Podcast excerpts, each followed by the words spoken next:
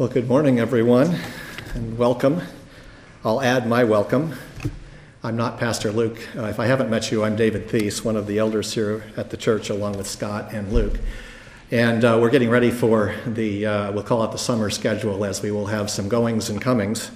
Uh, and although Pastor Luke is here today, we're going to do communion, but this will allow him to, uh, as Scott mentioned, attends uh, a workshop, and then next week he'll be back to preach. Scott will preach the following week because of a conference or some education that, that Pastor Luke's involved in and then we start the summer. So uh, we'll keep you informed. But uh, I'm glad you're here.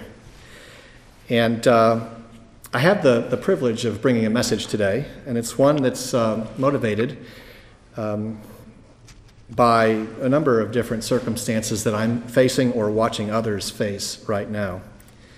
Um, we all know that life is tough, it can be, but usually, because of our teaching, with enough preparation uh, and hard work and effort and study, we can succeed. But the problem is that preparation and effort and perseverance and all of those kinds of things that we're taught, uh, those things don't always work. And as focused as we are on the value of good preparation and hard work, it's hard for us, I know it is for me, to admit that sometimes we just don't have an answer for a problem or a challenge that we face. Now, we're going to do a bit of history today, uh, talking about one of the kings of Israel. It's been a favorite of mine, so I was probably drawn to this scripture. This is King, King Jehoshaphat. He was one of the good kings of Israel. If you follow the history of Israel, you know that we've got good kings and bad kings, mostly bad kings, and it just seems that they're constantly stubbing their toe. None of them are perfect, nobody is. Jehoshaphat was one of the relatively good ones, though. But he faced, guilt, he faced difficulty, and ultimately he faced an impossible situation. It doesn't mean he didn't work hard or prepare or get the right degree in college or um, come from the right family. In fact, he came from another one of the good kings. We'll talk about him in just a second. But part of, in part of his, his reign, he faced an impossible situation. There came a day when even he had to admit that he didn't know what to do, and he blatantly says that to his people. Well, you and I face the same kinds of things. Maybe not exactly what Jehoshaphat faced. You'll see in a moment that this is a military conflict that he was going through, and I don't think that often we are involved in those things, although, although maybe we are. But as you'll see, we, we can analogize to this situation and see that we also face the uncertain times, the impossible times where we really don't know the answer. And I hope that that resonates with you. It does with me as I read through this story. Now, let me read just a bit of the history and then we'll pray for, to, for God to, to bless this time. This begins at the, uh, the beginning of Second Chronicles chapter 20. After this, the Moabites and the Ammonites came against Jehoshaphat for battle. Some men came and told Jehoshaphat, A great multitude is coming against you from Edom from beyond the sea. And behold, they are in Hazazon Tamar, that is, Engedi.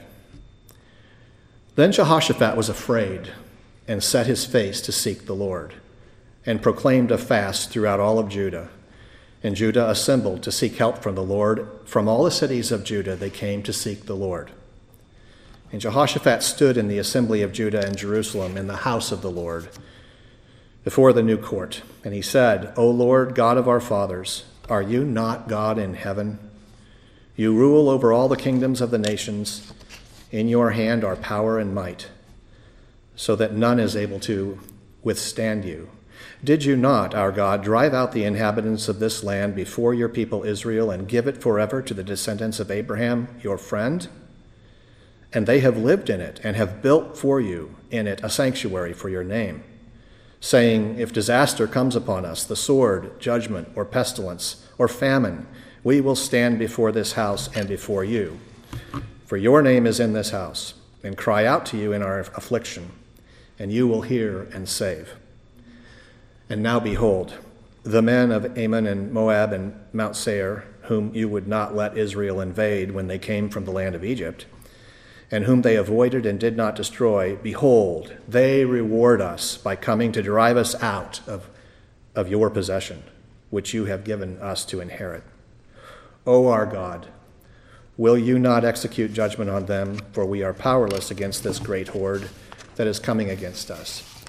We do not know what to do, but our eyes are upon you. Let's pray. Dear Heavenly Father, speak to each one of us as we consider the times when we don't know the answer. Be our God. Lead us. Give us confidence, knowing that your plan for us is perfect, even when in human terms we cannot always understand what it is we are to do. In Jesus' name we pray. Amen.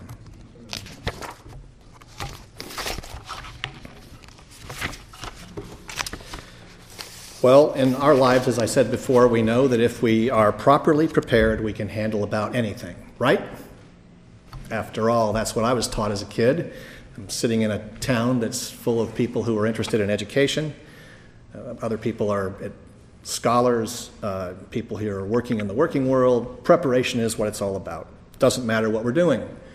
I may be talking about your career, your family life, your schooling, everywhere we're taught, especially here in the United States, as we learn about the so called American dream. We're taught that with hard work and preparation, we can attack a problem with enough zeal and preparation, we can succeed. If we fail, well, well, it must be because we didn't prepare well enough. But unfortunately, life sometimes throws you a curveball. There are, in fact, problems that can't be solved. We all reach points like this at different times of life and for different reasons. It might be age or illness, some other kind of impossible challenge, some other person over which we have no control, over whom we have no control. If you haven't yet faced a time like this in your life, just stay tuned. There are things about life that are uncertain and confusing. And we, when we face them, there are no answers, no manuals telling us the recipe for taking care of this problem or that. And it really bugs us. I know it does me because I love being prepared. I love thinking ahead, anticipating the problem, getting ready, and then when it happens, I'm ready to make the move that I, that I need to make. But sometimes I can't. Have you been thinking in these first few moments today about a time that you might, might have faced an impossible situation? Maybe you're facing one to now. It might be a trip to a doctor or bad news from an employer or a professor about a job or a class. Maybe tragedy involving a family member. Ultimately, we face death, and that's one of the unsolvable problems for us. Well, feeling totally unprepared, Jehoshaphat faced this invasion of an army so large that he had no way of dealing with it. In our text this morning, he faced this situation.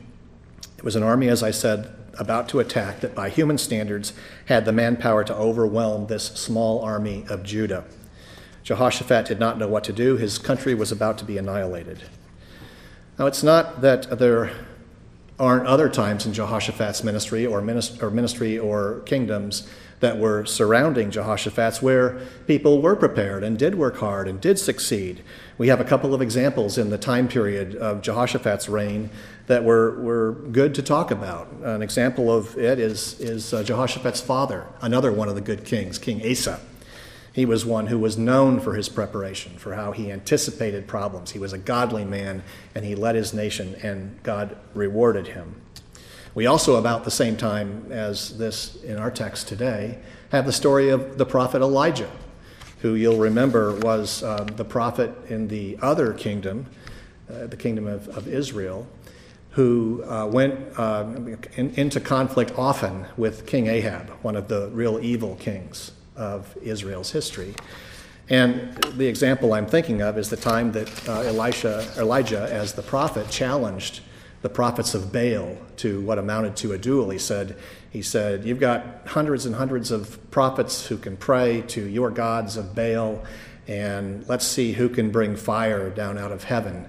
And the prophets of Baal prayed, and they couldn't do it. And Elijah, only one man, um, took the pile that was supposed to be set on fire and he pours water on it over and over again to show the power of his God. And then he by himself prayed to God, and fire came down. Here's an example of a guy who maybe didn't exactly know what to do, but he was bold as he did it, and he derived his strength from God, and he took a stand for God.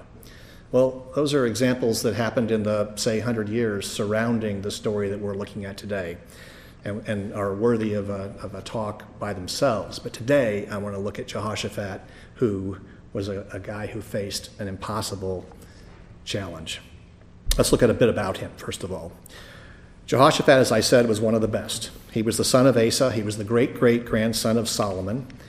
He served for 25 years as the king of Judah, sometime around 850 BC. During this period of Judah's history, we continue to see the difficult consequence of the division of David's kingdom, Israel, in the north and Judah in the south.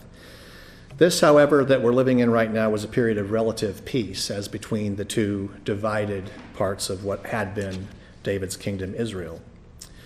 Now, Jehoshaphat began his reign by laying a very good foundation. He did a number of things. He prepared well. Think about it. In 2 Chronicles 17, we read that uh, he walked in the earlier ways with his father David. He did not seek the Baals, but sought the God of his father and walked in his commandments. Jehoshaphat, Jehoshaphat was passionate for God. In the same chapter 17 of 2 Chronicles, we read that his heart was courageous in the ways of the Lord, and furthermore, he took the high places and the Asherim out of Judah. Jehoshaphat did a couple of things, just to digress for a moment, in establishing the foundations of his kingdom that had to have had an impact on how things went while he was king.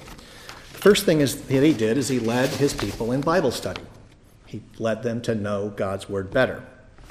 The second thing he did in his reign, that may be why I am interested in his, him so much, being a lawyer, that's what my profession is, is he, he, he, uh, um, he uh, changed the judicial system of Israel. He, he appointed new judges and he gave them very direct instructions to accept no bribes and to um, judge based upon their knowledge of God's word. Uh, and that had a lot to do with why internally things went well. Even his preparation, I should mention, in the spirit of full disclosure, even his preparation takes a, a detour. Um, he didn't remove what they called the high places, that was code for uh, bad, sinful worship places that they had in Israel at that time. He also entered into a, an alliance with Ahab, the, the evil king that I was talking about earlier. But basically, throughout his reign, he worked hard and he prepared, and you would have thought that he was, was able to handle anything. Well, what happens here is the Moabites, Ammonites, and Meunites came to attack him. Now, these are not from within, these are from without. The third verse of chapter 20 says that Jehoshaphat was afraid, illustrating that there are times when you can't re- rely upon your past preparation. You have to rely in a very spiritual sense upon God taking care of the situation, and that's called faith. So, what did he do?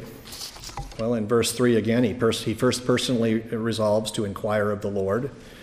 Then Jehoshaphat was afraid, and he set his face to seek the Lord. So he goes to God.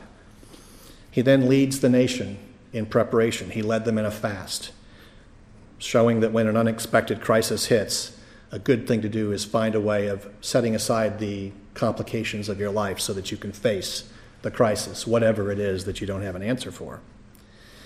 And then he does what the 20th uh, chapter uh, describes in detail. He prays. He prays out loud. And in this prayer, we find the principles that I'd like to apply to our lives today. Before I read the prayer again, uh, look at verse 12. It's the end of the prayer, but it kind of shows what his mindset was. In verse 12 of chapter 20, he says, Oh, our God, will you not execute judgment on them? For we are powerless against this great horde that is coming against us. We do not know what to do, but our eyes are upon you. He doesn't know what to do. Have you ever stopped to lead your family or your friends or your business in prayer before beginning a battle? Have you ever led the people who you care about replacing fear with faith? This is how Jehoshaphat did it. O Lord, God of our fathers, are you not God in heaven? You rule over all the kingdoms of the nations. In your hand are power and might, so that none is able to withstand you. Did you not, our God, drive out the inhabitants of this land before your people Israel and give it forever to the descendants of Abraham your friend? And they have lived in it and built for you in a sanctuary in it a sanctuary for your name, saying, If disaster comes upon us, the sword, judgment, or pestilence, or famine, we will stand before this house and before you. For your name is in this house, and cry out to you in our affliction, and you will hear and save. And now behold, the men of Ammon and Moab and Mount Seir, whom you would not let Israel invade when they came from the land of Egypt, and whom they avoided and did not destroy, behold, they reward us by coming to drive us out of your possession, which you have given us to inherit. O our God, will you not execute judgment on this great horde that is coming against us? We do not know what to do, but our eyes are upon you. Now, in this prayer, we see Jehoshaphat doing four things. He acknowledges who God is, he acknowledges God's power, he reminds God, or really reminds himself and his people, of what God has already done, and then he acknowledges that he is powerless. He acknowledges that he can't do anything. And in response, I won't read the rest of the story, but I'll tell you that God solves the problem. God uh, causes the enemies to fight amongst themselves and tells the people of Judah, just stand back and do nothing because I'm going to take care of this problem. Now, God's answers to prayer don't always happen that way. But this was an answer, and there are other ways God answers. In this case, they were told to do nothing. They did, and God took care of it. But I want to just look for a second at the four different elements of this prayer and what Jehoshaphat did with his people and analogize to the times that we are unable to come up with an answer. First, he acknowledged who God was. This was not a god of Baal or one of the other of the many gods that were worshipped by the people in the, this area. This was the one true God. This was the God of Abraham, who had done things for these people. That would have meant something. He acknowledged in the, pres- in the, in the, uh, in the presence of the people who he was praying to. He then acknowledged that this was not a weak God that he was praying to. The one true God, the author of all good things, the God of Abraham, was a powerful God and capable of doing anything he wanted to do with these people. He then, in what I think is an interesting technique, he has a conversation with God, appearing to remind God that God has taken care of these kinds of problems in the past. Well, that's not really what he's doing. What he's doing is reminding himself and reminding his people that um, God is not just a powerful God, but he's a God who takes care of problems. It's kind of like um, the way Moses addressed the people of uh, Israel after they had left Egypt, and God is providing them with food, and the people just won't accept the fact that God will provide for them. They decide they want to go back into slavery if they could because it's a more comfortable kind of exist- existence.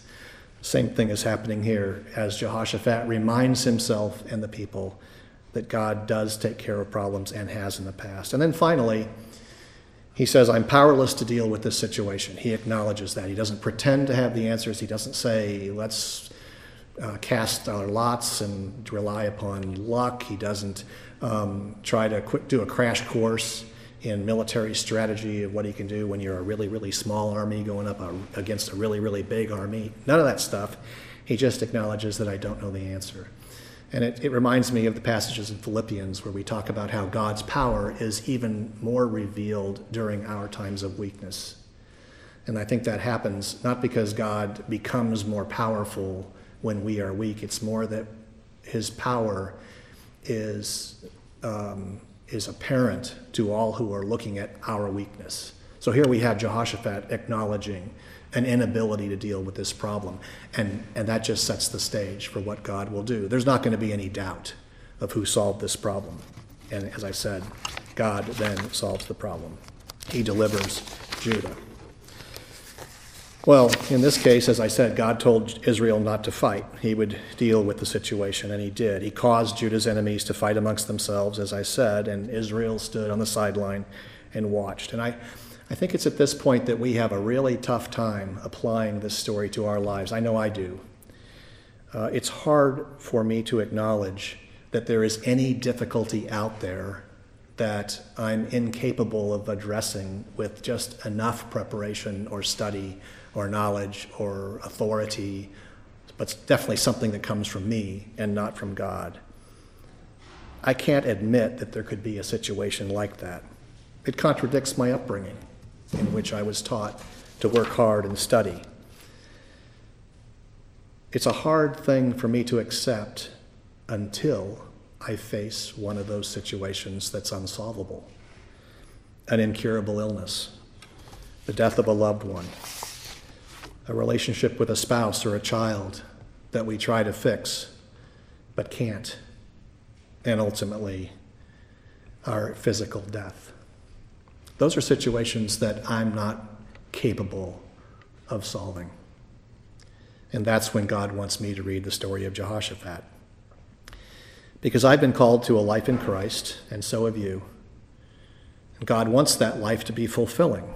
And that doesn't mean that we're going to float through life without the ups and downs of our human existence.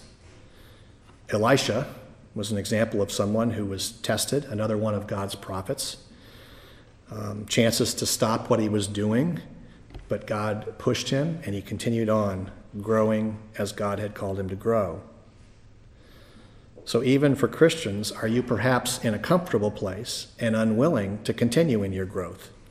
God took Jehoshaphat to a situation that was unexpected and frightening and uncertain. Are you in one of those times right now? Jehoshaphat could have chosen to fight, he could have chosen to turn away from God, he could have tried to strike up another friendship with Ahab, solved the problem by himself. But he said, No, God, I will stand with you. So, where are you in your walk with God? Is God asking you to replace fear with faith? Do you now face something that is unexpected, or even if predictable, are you to the point where you need to say to God that you really don't know what to do? It's okay to say that. Life's a mystery, and you don't have all the answers. We need to learn to rely upon God, even when our tendency is to take things into our own hands. Isn't He the one true God? Doesn't He have the power to deal with what you're facing? Hasn't He dealt with difficult situations in the past, in your life and in the lives of others? And aren't you ultimately powerless to deal with the things that you're incapable of resolving?